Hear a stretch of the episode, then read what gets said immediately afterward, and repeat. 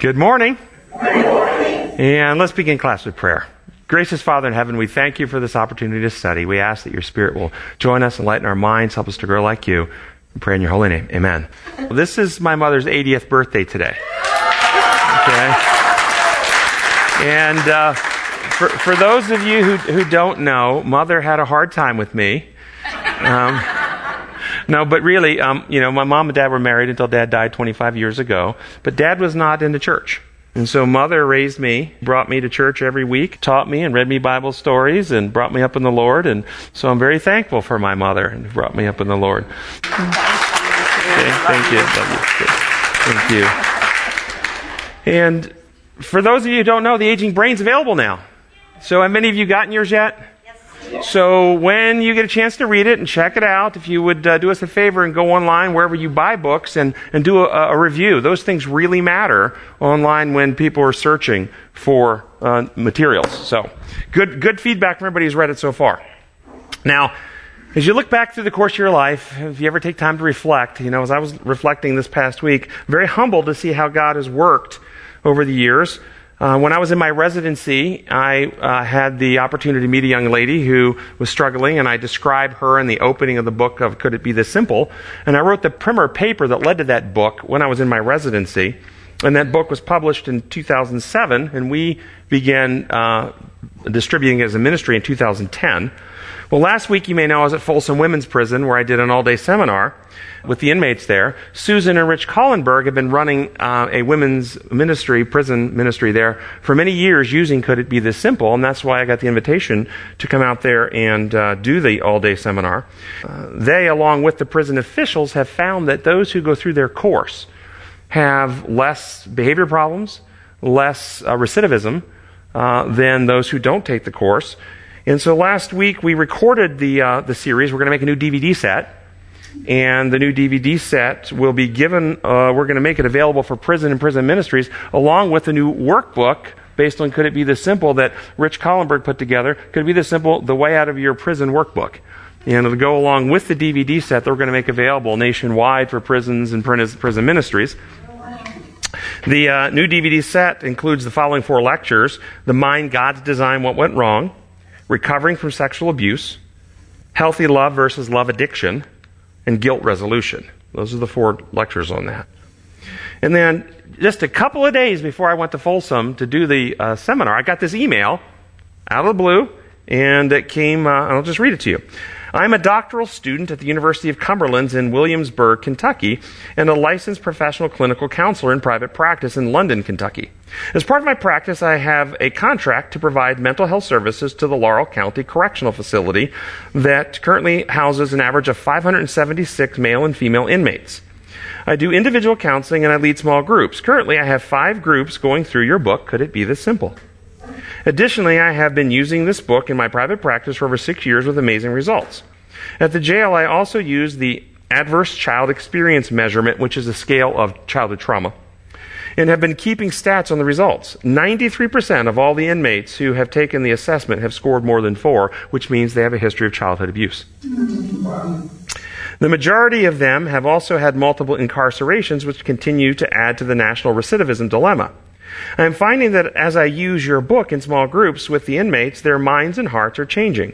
I know this because their symptoms of anxiety, depression, and suicidal thoughts are improving.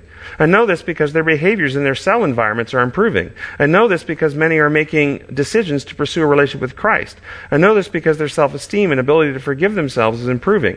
I believe that many of these adults are suffering from childhood trauma that has gone untreated, and if left untreated, will only continue to result in long incarcerations. I'm requesting your permission to use your book for this research project, as well as any guidance and leadership you might have uh, from time uh, and time to offer. I first met you at the American Association of Christian Counselors. For those that don't know, we have a booth there um, at every one of their annual events, and we give away our materials, and that's where she got the Could It Be This Simple? And I have always made sure to take any class you've taught at the conference. There is rarely a day that goes by that I am not drawn, drawing on my whiteboard the model on page 41 of, uh, for my clients. And just so you know, I began living the model myself a few years back, and it has changed my life.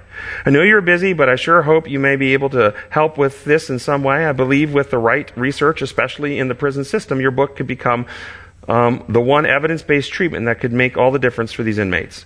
So, um, and we've got the, now, it just so happened that just where I went to Folsom, I got that email. I thought, wow, that's pretty interesting. So, and then in the last two weeks, I received this email. I first learned about Come and Reason Ministries in 2015. It was during uh, my year of emergency medicine fellowship in Memphis, Tennessee. I had decided for some reason to go to the general conference session that year. While there, I visited a number of booths, and as I passed the Come and Reason booth, a bag of free DVDs was given to me. At the time, I wasn't terribly interested in the booth itself and don't even remember who the person was who handed me that bag. The DVDs lay unopened in my apartment for months. Finally, one day when I was bored, I was alone, far from family, had no cable TV to watch or radio to listen to. I finally picked up one of the DVDs and decided to play it. I had nothing else to do that day. As I listened, I think my mouth dropped open a number of times. I, I learned things I'd never heard before. I began to realize that there just might be something wrong with how I viewed God and a number of things in my experience. I had grown up a Seventh day Adventist and remember frequently feeling guilty, sad, and maybe afraid as well, especially when I did something wrong, which invariably would happen. Over the past few years, I have listened to those three seminars a few times, uh, found your website, and have begun listening to the Bible study every week, sometimes replaying it several times to try to understand points I hadn't thought of before. I am so grateful that God led me to that booth that day and for those DVDs which have set me on a course to learn and grow closer to this God, my Father, my Abba, that I am growing to love more and more now. My mother listens to these studies with me, and whenever I have an opportunity at work and at church, I try to refer people to the website to find out for themselves. At church, I at times have the opportunity to speak for the sermon, and I will try to bring in some of these concepts before the small church I attend in Maryland. The purpose of this email is to express my extreme gratitude for this ministry and to encourage those working in this ministry to keep spreading the truth far and wide. If there's anything I can do to help further this message, I would love to do so. So I want to thank, and we as a board want to thank all of you who support this ministry, those who volunteer. We have volunteers that uh, help us each week with the broadcast, uh, sharing resources like she's sharing the resources in your community, prayers, encouragement, donations, all of these things that we can create these materials that, as you can see, are touching lives. When I travel around, Anywhere I travel, I get stories. People come up and tell me this type of thing. So we are reaching a lot of people. Alrighty, so we are now starting a new quarter, and we are in the Book of Acts. The title of the new uh, study guide is the Book of Acts. And if you look at the introduction to the study guide, in the introduction to the study guide, it points out that the Book of Acts and the Book of Luke were written by Luke which constitutes 27% of the New Testament, those two books, 27% of the New Testament, which is more by percentage than any other author of the New Testament. Luke, many of you may know, was a physician. I always like that. He also was not Jewish. He was not, of the, he was not one of the 12 apostles. He was not of the circumcision. No. Mm-mm. What does this fact reveal? It reveals something that the Holy Spirit is not restricted by race or by academic degree or by organizational affiliation or by theological training of the person. Or by gender. Or, or by gender. What is it that does restrict the Holy Spirit? Our refusal to allow Him to work in our lives. That's right, the hardness of human hearts, which means in two aspects one, selfishness and lack of tenderness toward the truth. In other words, when there's no openness for new truth to change old ideas. As Jesus said, you can't put new wine into old wineskins. But for people who have tender hearts, who love others, who love to grow in the truth, the Holy Spirit is not restricted but poured out, and those people grow, advance, and are transformed to become God's witnesses and lights to the world. And thus the title for today's lesson is, You Will Be My Witnesses. And the memory verse is out of Acts 1 8. And it says, You will receive power when the Holy Spirit has come upon you, and you will be my witnesses in Jerusalem, in all Judea, and Samaria, and to the ends of the earth. What power would they receive? You will receive power when the Holy Spirit comes upon you. Power to heal people, to speak languages, to resist viper bites, to understand and speak truth, understand and speak truth, to love their enemies, to overcome temptations to be selfish. How about this? To lose self control or to acquire self control? Now, as, as, I, as I list some of these, which of these evidences of power can be counterfeited by a false spirit? What type of power is the power that is subject to counterfeit? What type of power is subject to counterfeit? Is it not the power of might, the power of physical things, the power of miracles and signs?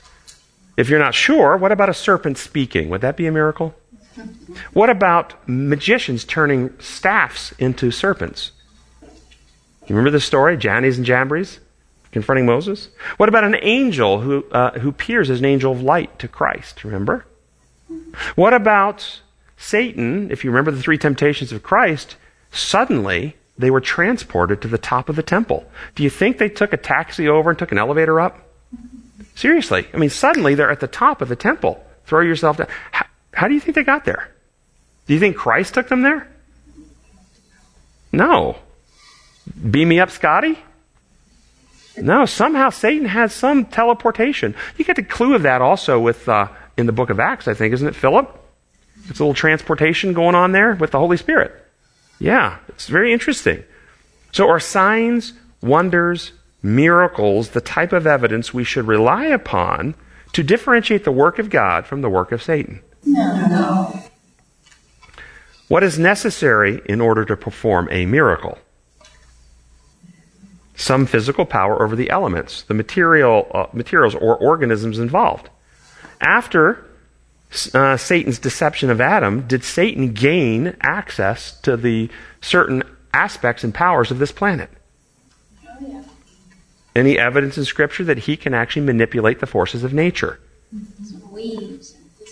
What about the book of Job? What happens in the book of Job when God removes a restraining hand? Do you see him being able to impact the forces of nature? So miracles are based on physical power. Is the question between good and evil that Satan arose and brought up in heaven, was it the question of who has the most physical power? Is that the question? Who's more powerful? No. Is it about how one wields the power, the character and nature, what one does with power? How do they use power? You know the old saying, power corrupts and absolute power corrupts absolutely? What did Jesus reveal on the cross? Remember John 13? Jesus says, All power has been given to me. Now, he has all power from John 13 on. And what do we see from John 13 on? First thing he does with power is he washes dirty feet. He is the one that can be trusted. And then when he's being beaten and spit upon and crucified, he has all power. He's not helpless like the two thieves. Two thieves can't do anything to stop it. He, he doesn't even have to do the old bewitch thing, twinkle your nose, or the I dream of Jeannie thing, blink your eyes. He just has to have the thought be gone. And he could have had them all gone. I mean, what does it tell you that, that he didn't even have a thought to hurt his enemies? Father, forgive them. They don't know what they're doing. This is why in Revelation, when you read about Christ after the resurrection, and you see the heavenly scene in Revelation, the heavenly scene always goes something like this Worthy, worthy, worthy is the Lamb who was. He's worthy to have all power because he's proven he's the one safe with all the power. It's powerful stuff. It really is. This is this is what real power is. So, uh, I was reading in a commentary on the book of Acts called Acts of the Apostles. I read the following on page 12. It says, Whereunto, asked Christ, shall we liken the kingdom of God? Or with what comparison shall we compare it? Mark, that's a quote from Mark 4.30. He could not employ the kingdoms of the world as a similitude. In society, he found nothing with which to compare it. Earthly kingdoms rule by the ascendancy of physical power. But from Christ's kingdom, every carnal weapon, every instrument of coercion is banished. This kingdom is to uplift and ennoble humanity. God's church is the court of holy life, filled with varied gifts and endowed with the Holy Spirit. The members are to find their happiness in the happiness of those whom they help and bless. Do you see a contrast in the, the systems of the world who use coercive power? When you see a, a religious group seeking to pass laws to punish people who don't practice the way that group practices, do we say that's the Holy Spirit working? And that statement you just made about the happiness is what? It's by serving others, and yet that's the reverse model of what you see in the world. That's right. So, what is the hallmark of the presence of the Holy Spirit and the Holy Spirit's power? Same book, 10 pages later, says this, see if you agree. After the descent of the Holy Spirit, the disciples were so filled with love for Christ and for those whom he died that hearts were melted by the words they spoke and prayers they offered. They spoke in the power of the Spirit, and under the influence of that power, thousands were convicted. Or, excuse me, converted. What was the power? Love. Love. Do you agree? The power is the power of love. Which is, when combined with truth, remember they saw two streams of fire? The streams, and the Holy Spirit is the spirit of truth and the spirit of love. And so they saw the, when the Spirit fell, they had the power of love and the power of truth combined. Now, can Satan wield truth, pure, unadulterated, combined with pure godly love? Can he wield that? He cannot. This is a power he cannot counterfeit. Get your mind around that. When you understand that, this becomes a, a, a, a testing point for you. Can Satan. So, what about, though, the presentation of some truth divorced from love? Can those who are not on Christ's side present a truth, but have it divorced from love and thereby misrepresent God and do the devil's work? Well, what about the truth? Is this a truth? Jesus is our Savior, and we need to accept Him if we want salvation. Is that a truth? That is a truth. Can it be presented without love, such that if people refuse to accept Jesus, we torture them and maybe even burn them at the stake? Did that ever happen in human history? Now are we representing God or misrepresenting God? But we have a truth. Jesus is our Savior. We can't be saved without Him. It's true. But there's no love. And thus we end up misrepresenting God. Now, I don't know many Christians today, in fact, I don't know any Christians today, who would actually kill somebody for refusing to accept Jesus. But can we find the same motive manifested in other ways today? How about Christians who abuse their own family members because they break a religious rule in the home? How about that? How about church organizations that enforce some rule to the loss of individual members? How about enforced creeds or other various belief systems or fundamental beliefs? Back to the second one. Yeah. Church organizations that enforce some rule to the loss of individual members. Yeah. Then why have rules? Why even have rules? Yeah, why? Why? That's a good question. Why do we have rules? Why do parents have rules for the kids?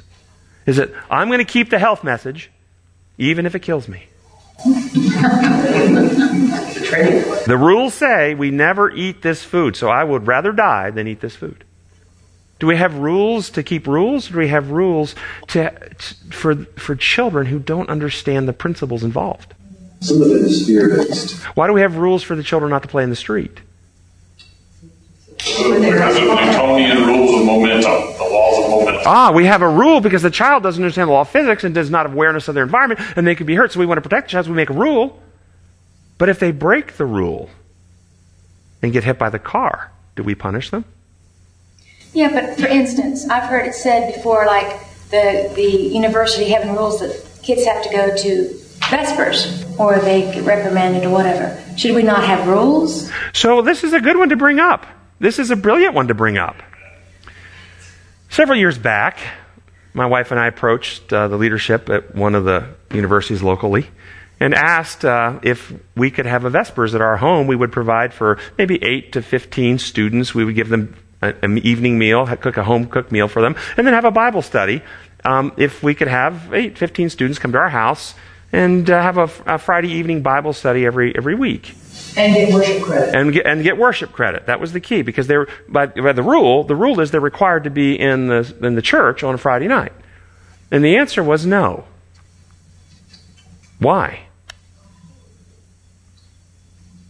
Because the, the, the, organization markets itself to a certain population that their children will be in church on Friday night. And if they're at our house, they won't be at church. And they want the kids in church. And I said to them, yeah, but if they go and they're not interested, they'll pull out their iPhones and they'll play games and they'll text back and forth and they won't listen. They go, it doesn't matter. As long as they're in church, we can market it that way. But they're keeping the rule. They're in church. They're keeping. the. See, this is the problem with rule keeping. You can keep the rule and have no change of heart at all. And that's why rules don't work. They don't. You can never change. It's like you can have a rule for your kids that they have to eat their spinach. And you can even enforce it and make them eat it. But can you make them enjoy it? Can you make them enjoy it? And of course, look at the Sabbath in Isaiah. You don't, you don't actually keep the Sabbath unless you call it a delight. If you don't enjoy it, you're still not keeping it, no matter how coercive and rules burdened you've made it. It has to be a delight. And that cannot be enforced by a rule. It has to have a change of heart. So, rules have a place for children, just like brushing teeth. And this is what the Bible says the commandments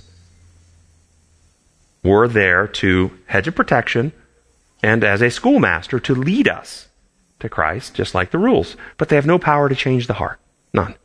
When my, one of my daughters wanted to leave the Adventist school system and go to Elmwood uh, High School, and I usually said yes to stuff as much as I could, but in that respect, I said no. Suddenly, she wondered why I said no, and I said because all the fun is going to be centered around the Sabbath, and you and I will, that will cause us to fight over what you want to do versus what I'd rather you do. And I don't want our relationship to be one of fighting the whole way through. I value our relationship, and I don't want um, to be us to be in that position, you know, an opposition right. like that. And so she never did, you know, say anything. You know, she didn't rebel against that or be hateful or anything. She understood that behind this decision was a relationship. But see, once you made once you made it relationship, you moved to level five, love for her and love for our relationship. It was no longer about the rules anymore, and that's why it worked. If you'd have stayed on the rules, well, because the Bible says so, and we have rules, and if we break the rules, then there'll be a demerit in the books of heaven. Then there would have been rebellion. But you didn't do that, so brilliant, brilliantly done. Uh, this is out of Gospel Worker, page 92. It says, A great and solemn truth has been entrusted to us for which we are responsible. Too often this truth is presented in cold theory. Sermon after sermon upon doctrinal points is delivered to people who come and go, some of whom will never have another as, as favorable opportunity uh, of being convicted and converted to Christ. A theory of the truth without vital godliness Siri tried to insert herself into that. Sorry about that. a theory of the truth without a vital godliness cannot remove the moral dark darkness which envelops the soul. Most precious gems of truth are often rendered powerless by the wisdom of words in which they are clothed, while the power of the Spirit of God is lacking. It's very interesting. Is it enough to have right definition of doctrines? Is that enough? Did those who crucified Christ have the wrong Sabbath, the wrong diet, the wrong sanctuary service, the wrong commandments, the wrong scripture? Did they have any of those wrong? What did they not have? They didn't have love. They didn't have love. Uh, what about the Good Samaritan? What did the Good Samaritan have? What doctrines did he have, as far as we know? None. As we prepare for the coming of Christ, what is most important that we possess? A correct knowledge of the right doctrines or a Christ like character? Can a person have a Christ like character and not believe the doctrine of the Trinity? Or of baptism by immersion? Or of foot washing? Or of communion ceremony? Or of which day is the Sabbath? Can they have Christ like character and not believe the way you do about any of these? They may not even believe in God. Might not even believe in God. Consider this quote. quote. This is out of uh, Review and Herald, March 27, 1894. It says, The five foolish virgins had lamps. This means a knowledge of the scripture truth. But they had not the grace of Christ. Day by day they went through a round of ceremonies and external duties, but their service was lifeless, devoid of the righteousness of Christ. The Sun of Righteousness did not shine in their hearts and minds, and they had not the love of the truth which conforms to the life and character, the image and superscription of Christ. The oil of grace was not mingled with their efforts. Their religion was a dry husk without the true kernel. They held fast to forms of doctrines, but they were deceived in their Christian life. Is it enough to have the truth? Remember, we're talking truth and love. We're talking, can you separate truth from love? Is it enough to have truth, doctrinal truth? Is it enough? No. It is not enough. What about love divorced from truth? No. One, now listen to this very carefully. This is my position, and if you think maybe I'm off, then let's, let's, let's dialogue about it. But one cannot have love divorced from the love of truth. But one can have love divorced from the awareness of truth. The person who genuinely loves, loves the truth and loves to grow in and advance in the truth. Yet, such a one may not comprehend, know, understand, realize, appreciate, or be aware of various truths. But when they do become aware of new truth, they embrace and assimilate the truth and grow in it. You comfortable with that? Yes. Thus, a loving character is more, more accurate barometer of whether a person is a genuine follower of Christ than the doctrines they hold. Evidence for this? John 13, 34 and 35. A new command I give you, love one another as I have loved you, so that you must love one another. By this, all men will know that you are my disciples if you love one another. Then the king said to those on his right, Come, you who are blessed of my father, take your inheritance, the kingdom prepared for you since the creation of the world. For I was hungry, and you gave me something to eat, and I was thirsty, and you gave me something to drink, and I was a stranger, and you invited me in. I needed clothes, and you clothed me. I was sick, and you looked after me. I was in prison, and you came to visit me. Then the righteous will answer him, Lord, when did we see you hungry and feed you, or thirsty and give you something to drink? When did we see you a stranger and invite you in, or needing clothes and clothe you? When did we see you sick or in prison and go visit you? And the king will reply, I tell you the truth, whatever you did to one of the least of these, my brothers, you did to me. Matthew 25, 34 through 40. Do you agree that a loving character is more important than the correct doctrines, and that one can have correct doctrines without a loving character, and thus even crucify Christ? Do you agree? Then I want you to ask, what is the most important requirement in your church organization to hold church office? Is it character or correct doctrine? Is it? It's not what I've seen. I don't think it's either anymore. Does it risk anything if we focus primarily on an attestation to the 28 fundamental beliefs? You've got to attest to these and hold to these beliefs without any evidence of a level five level of maturity, loving others more than keeping rules. If we risk anything if we do that? Yes. In another way, this is what we've talked about before in the 2 Timothy 3 5, denying the power thereof. Yes. Because you can have the truth or have belief in something, but without the power of love, then you are denying the power. And without the power of love, you can wield the truth like a weapon. You know, you need truth spoken in love. If all you have is truth and you don't have a loving heart, you can do so much damage. That's correct. Sometimes it's, it's more loving to withhold some truth. Mm-hmm. Yes, Jesus said it was on Apostles and Acts, I have much to tell you, but you can't yet bear it. A lot of truth sometimes need to be withheld. And think how many parents withhold certain truths from their kids in mercy. Right? Yeah. First, first paragraph says Jesus' mission on earth was finished. God soon would send the Holy Spirit, who, ratifying their efforts with many signs and wonders, would empower and lead the disciples on a mission that would reach the ends of the earth. Jesus could not stay with them forever in human flesh. Not only did his incarnation impose upon him a physical limitation in the context of a worldwide mission, but his ascension and exaltation in heaven were necessary in order for the Spirit to come. When Jesus' mission on earth was finished, was Jesus' mission to save humanity and eliminate sin from the universe finished? No. Just starting. Was the atonement complete at the cross? For those who don't know, there's a big argument in Christianity whether this was a complete atonement or an incomplete atonement. This is magic words for many people. It's a complete atonement. They want to believe in a complete. It was completed. The primary view in Christianity is, in the Protestant world, is the atonement was complete at the cross. And of course, the confusion is rooted in, as almost all the confusion is rooted in, the imposed law construct. Once you accept the imposed law construct rather than God's design law, then it all becomes very confusing because once you have the imposed law construct, atonement has some legal elements to it. When you realize it's design law and that sin is a problem of our actual condition, we realize atonement was providing what was necessary to restore us back into unity or oneness with God, to fix what sin did to us at one minute. But in the legal model, it was in the legal model that Martin Luther developed his idea of penal substitution. Why? Because he wanted to take away the power of the church to manipulate people with the doctrine of purgatory.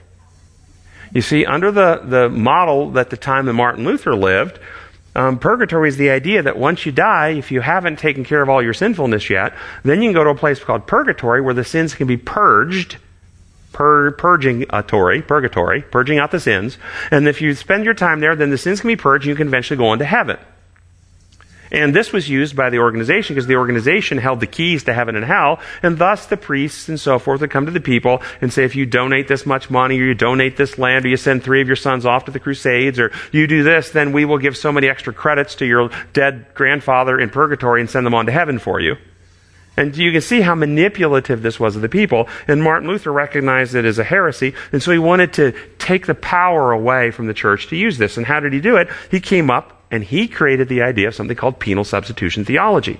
And penal substitution theology is that all sins, past, present, and future of all people, of all time, from Adam all the way to the last human on earth, were placed upon Christ at the cross, and the Father punished all the sins on Jesus there, and thus there's no sins left for anybody to be purged in purgatory, because they've already been taken care of, a complete atonement at the cross. That's, that's where this all came from. The problem, of course, is that this entire construct is based on a lie. A false diagnosis that the sin problem is legal, that God's law functions like human laws, that God is the source of inflicted pain, that justice is God using his power to kill sinners who don't get a legal accounting for their sins. It's all false. That's Satan's view. It's paganism. The truth is that God's law is design law and mankind sinned. Our condition became terminal. We're dead in trespass and sin. We're out of harmony with God and his design for life. Thus, notice scripture. I'm going to quote you out of 2 Corinthians 5.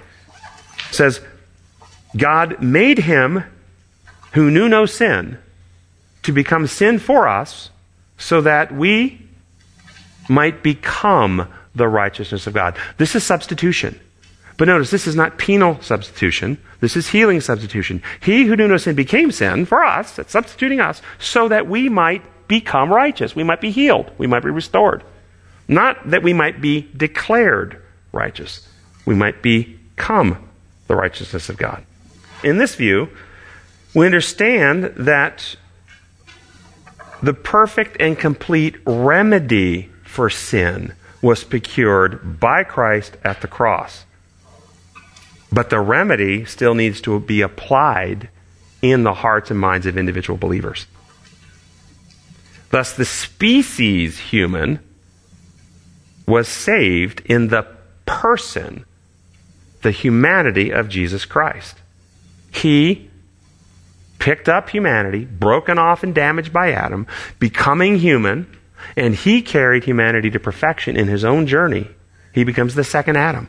And now, because of Jesus, the species human has been perfected and saved. And he created or achieved what was necessary for individual salvation, but that requires all of our participation. We must partake of what Christ has provided. And thus, the atonement was not complete at the cross. The remedy was complete at the cross, but the application of the remedy into each believer is ongoing. So this is out of a book called Desire of Ages. See if you agree or disagree. In describing his, in describing to his disciples the office work of the Holy Spirit, Jesus sought to inspire them with the joy and hope that inspired his own heart. He rejoiced because of the abundant help he had provided for his church. The Holy Spirit was the highest of all gifts that he could solicit from his Father for the exaltation of his people. The Spirit was to be given as a regenerating agent, and without this, the sacrifice of Christ would have been to no avail. The power of evil had been strengthening for centuries, and the submission of men to the satanic captivity was amazing. Sin could be resisted and overcome only through the mighty agency of the third person of the Godhead, who would come with no modified energy, but with the fullness of divine power. It is the Spirit that makes effectual what has been wrought out by the world's Redeemer. It is by the Spirit that the heart is made pure. Through the Spirit, the believer becomes a partaker of the divine nature. Christ has given his Spirit as a divine power to overcome all heredity, hereditary and cultivated tendencies to evil and to oppress, impress his own character upon his church. Do you agree or disagree? So, this is, do you notice the healing model aspects described here? Christ came and achieved what was necessary, but now, which is remedy, but now we have to participate, and you put the metaphors of Scripture in there, it fits perfectly. We get a new heart and right spirit. We're born again. We have the heart of stone removed, have the heart of, flesh put in. We have circumcision by the heart of the Holy Spirit. We get the mind of Christ. The old man dies, the new man lives. We become partakers of the divine nature. It's no longer I that live, but Christ lives in me. How do all these metaphors become reality? Through the indwelling Holy Spirit who takes the achievements of Christ. And so Christ said, It's expedient for you that I leave. If I don't leave, the Comforter won't come. When the Comforter comes, He's not going to speak on His own. He speaks only what He hears. And He's going to take what's mine, He's going to make it known to you.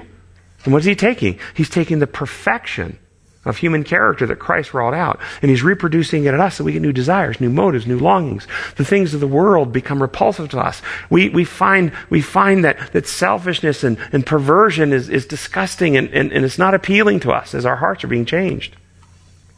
And do you see how the design law aspect and view harmonizes it all? Now, is it true that the efforts of the apostles were accompanied by many miracles? It's true, right? Does that mean that we can know with 100% certainty that God is working when we see a miracle?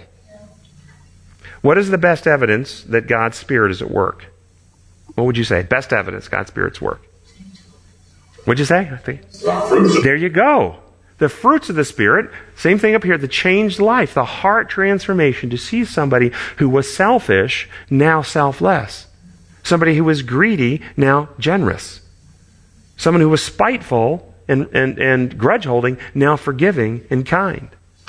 When you see that type of transformation happening, someone who's impatient, now patient. When you see that transformation happening, that's the strongest evidence of the working of the Spirit of God. And according to Sister White, it's the best mean, it's the best means of winning convert. It's the best means of witnessing. Yes, yes. Lessons. I just read this earlier she's talking about sharing with with others the, the, the personal experience of how Christ has transformed our life. Says these exercises, aka the law of exertion, drive back the power of Satan. They expel the spirit of murmuring and complaint, and the tempter loses ground. They cultivate those attributes of character which will fit what was on earth for heavenly mansion. Such a testimony will have an influence on others. No more effective means can be employed for winning souls to Christ. You mean threatening them with eternal damnation and burning won't be more effective? I, I, agree with you. I agree with you.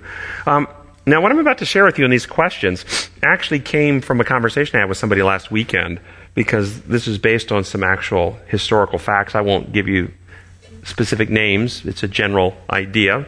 But what would you say? What would a Christ like approach be to a group of Christians who wanted to come to your city and have a free medical clinic for the indigent on Saturday. What would be revealed if a group of potential sponsors told the volunteer healthcare workers that they should not hold the free clinic for the poor on Saturday because Saturday is the Sabbath? And if they won't change their day to do this on a different day, then the sponsors will pull back their money. Christ was the original one that healed on the Sabbath, so it's a great example to follow heavy sigh. This is uh, uh, this this is based on some true history, by the way, guys. Yeah. If you want to serve someone, you have to serve them when they need it. So this is out of a book called The Desire of Ages, page 206. Check this. And this is commenting, The Desire of Ages is commenting on the life of Christ. It's commentary. It says, Jesus had come to magnify the law and make it honorable. He had, he was not to lessen its dignity, but to exalt it. He had come to free the Sabbath from those burdensome requirements that had made it a curse instead of a blessing. For this reason, he had chosen the Sabbath upon which to perform the act of healing at Bethesda. He could have healed the sick man as well on any other day of the week, or he might have simply have him cure, cured him without bidding him to bear away his bed. But this would not have given him opportunity he desired. A wise purpose underlay every act of Christ's life on earth. Everything he did was important in itself and in its teaching. Among the afflicted ones at the pool, he selected the worst case upon whom to exercise his healing power and bade the man carry the bed through the city in order to publish the great work that had been wrought upon him. This would raise the question of what it was lawful to do on the Sabbath and would open the way for him to denounce the restrictions of the Jews in regard to the Lord's day and to declare their traditions void. Jesus stated to them that the work of relieving the afflicted was in harmony with the Sabbath law. It was in harmony with the work of God's angels. Should God forbid, forbid the sun to perform its office upon Sabbath, cut off its genial rays from warming the earth and nourishing vegetation? Must the system of the world stand through this, that holy day? Should he command the brooks to stay from watering the fields and forests and bid the waves of the sea still and ceaseless, eh, ceaseless their ebbing and flowing? Must the wheat and corn stop growing, and the ripening clusters defer its purple bloom? Must the trees and flowers put forth no bud nor blossom on the Sabbath? Notice, every one of these examples they're given, design law. Every one of them, design law. In such a case, men would miss the fruits of the earth and the blessings that make life desirable. Nature must continue her unvarying course. God could not for a moment stay his hand, or man would faint and die. And man also has a work to perform on this day. The necessities of life must be attended to. The sick must be cared for. The wants of the needy must be supplied. He will not be held guiltless who neglects to relieve suffering on the Sabbath. God's holy rest day was made for man, and acts of mercy are in perfect harmony with its intent. But I'm going to tell you, recently they were shut down by some sponsors who didn't think they should be having a clinic on Sabbath. Well, it could be because if you have a choice of doing it Saturday or Sunday, maybe Sunday is better because it involves a lot of moving around and setting up and Whatever. uh, you know maybe that's what they had in mind. Hmm. Maybe everybody should be fully persuaded in their own mind. Present the truth in love and leave people free. Well, what about, uh, okay, everybody's comfortable with that, but what about hiring someone to do work for you on Sabbath? We all comfortable with that? Well, this is from Ellen White, who was one of the founders of the Adventist Church, and his 18 manuscript release, page 14. Yesterday, Sabbath morning, Willie spoke at church in Ashfield. At 3 p.m., we hired a horse and carriage to take us to Newtown, uh, four miles from Ashfield. We met a small in a small hall upstairs and had a goodly number were assembled. Hmm.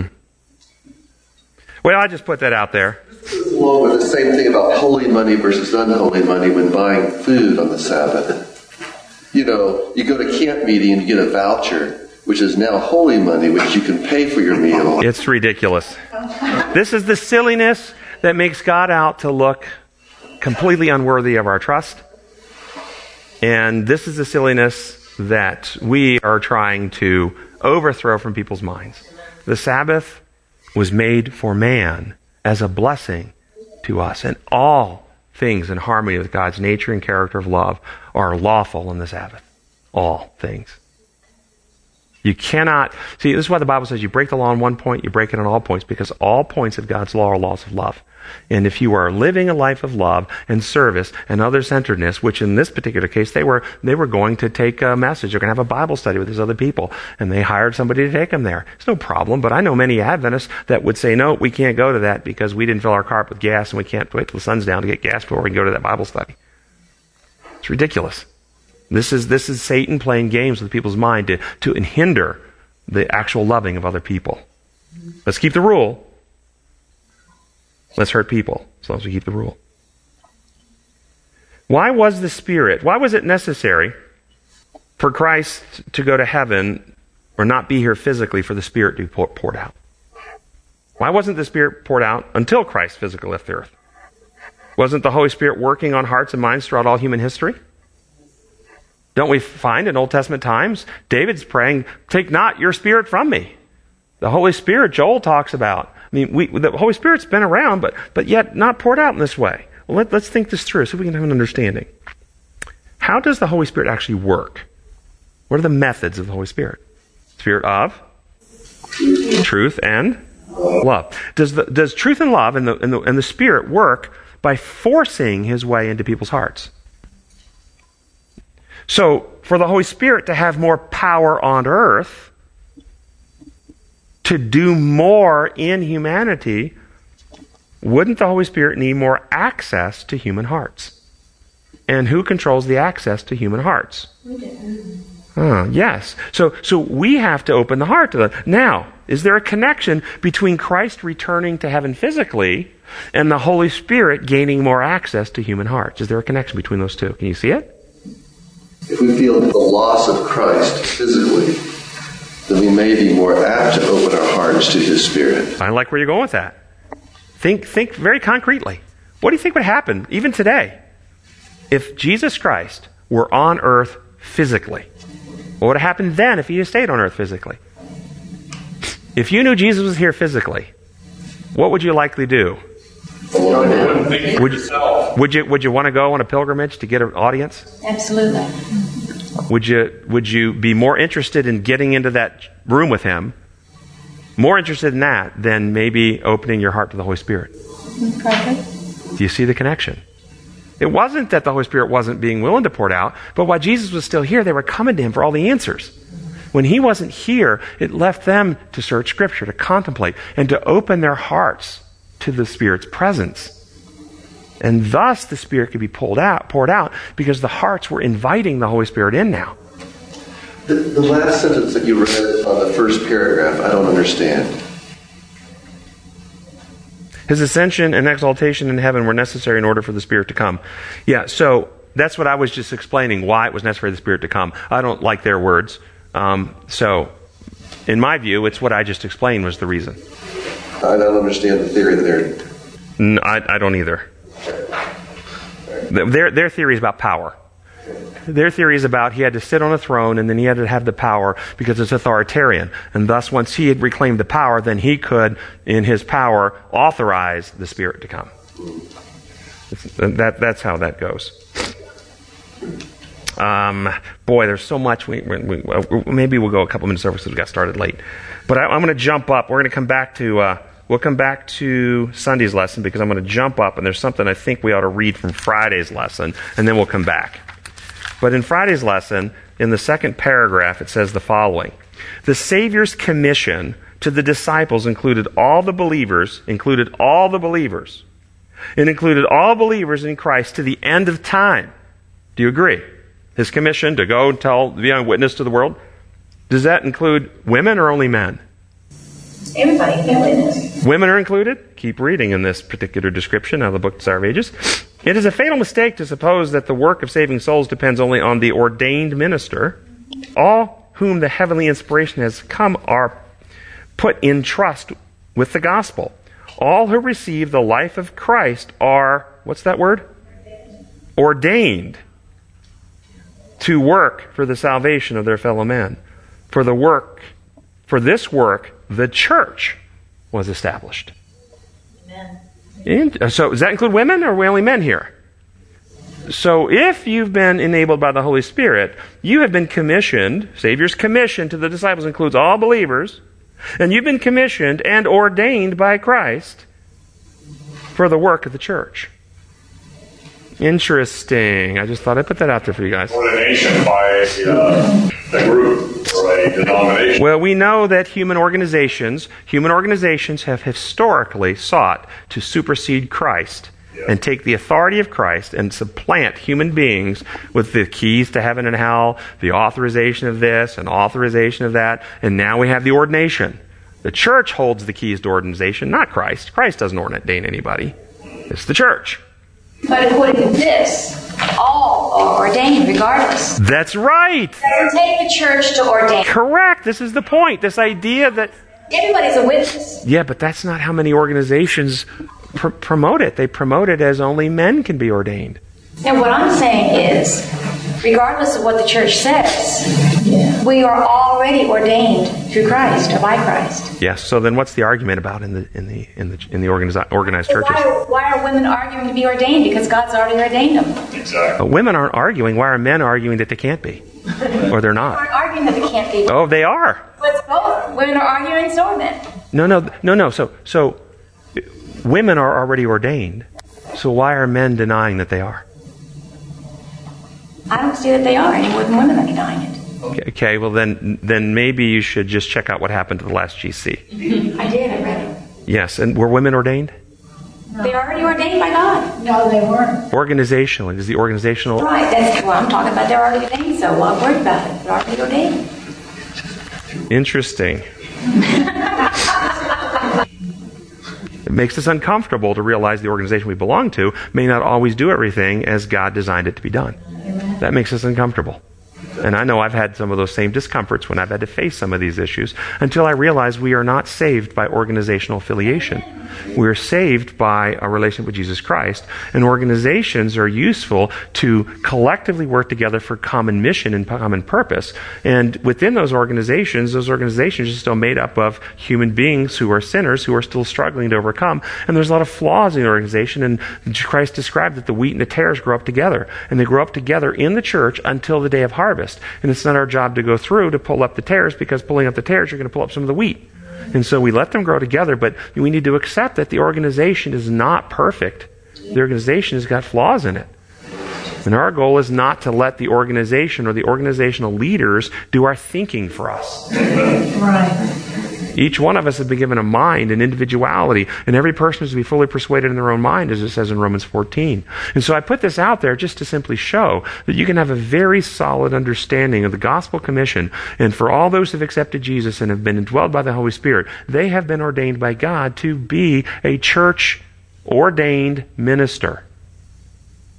But the organization who likes power and authority rather than gospel commission tries to set up a different structure. And that's level four thinking. Level five through seven is what we just read. Um, I guess we're going to have to skip Sunday. Sundays was all about what happens that set up their disappointment and their argument. It's because they had certain expectations that were not met. And if we have expectations as we come toward the end of time, could that set us up for confusion and argument and, and, and so forth? Well, how about this? I'll throw a few out there. What happens if the time of trouble comes and there is, and there's no secret rapture beforehand? Will those who have always expected a secret rapture be okay or will they be stressed? Or how about if there is a secret rapture and those who didn't expect a secret rapture, will they be okay or will they be stressed? Or what about those who expect Israel to become prominent central role player in the end time battle and there's going to be a physical battle in pa- Palestine? What happens if that doesn't happen? If that's their expectation, will they be prepared? Will they be distressed? Or for those who don't expect Israel to be, what happens if it does happen? Will they be prepared? Will they be able to handle it? What happens to those who expect worldwide Sunday laws to pass, but they don't pass? Or those who don't expect it and they do? There's a lot of these eschatological things. We have expectations. The Jews and the apostles had certain expectations of how Messiah would come. And he didn't meet their expectations and it made it hard and many missed him. Do we have certain expectations for the second coming that will preclude us or make it hard for us? Or do we have a flexible understanding so that there are certain things that we can be sure of, but these specific points may not exactly work out the way we thought. Why did Christ say that he was coming when we didn't expect him? As far as a thief in the night. No, no, no, no. That's not what it says. No, if you actually put it all together, those who are of the light will not be surprised at his coming. It's those who are not of the light will be surprised at his coming. We will be prepared and we will know about his coming. In fact, we will know before it comes. But it will be right at the end of time after the period of probation is closed and the time of troubles upon the earth. Then the Holy Spirit enlightens people's minds and those who are of the light will know. And the Bible talks about we are not, Paul talks about we are not children of the darkness, we're children of the light and the day will not come upon us unawares. So, no, that's, that's for the, for the people who are not prepared. So, but what about those who expect? Here's the one I think the big one that's going to really seduce the whole world. Those who expect Jesus to come back with a rod of iron to punish his enemies, to be the source of inflicted pain and punishment. Those who are looking for a God like this will accept all the coercive measures when they go up in the name of the Lord. We must do this. We're trying to save you. We'd rather not, but we have to use you know, coercive pressures, uh, economic sanctions. No one can buy or sell, say him who has the mark. And this is a godly thing to do because we're just going to protect you from eternal loss. And many of the world is going to say, this is our God. We have waited for him.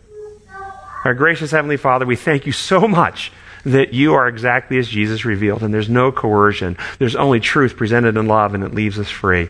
We thank you for the many blessings. We ask that your Spirit will be poured out into our hearts and minds, renew us, transform us, prepare us, enlighten us, give us that critical discerning ability, and enable us to go forward and present your methods that transform lives effectively so that we can see you soon. Your holy name, amen.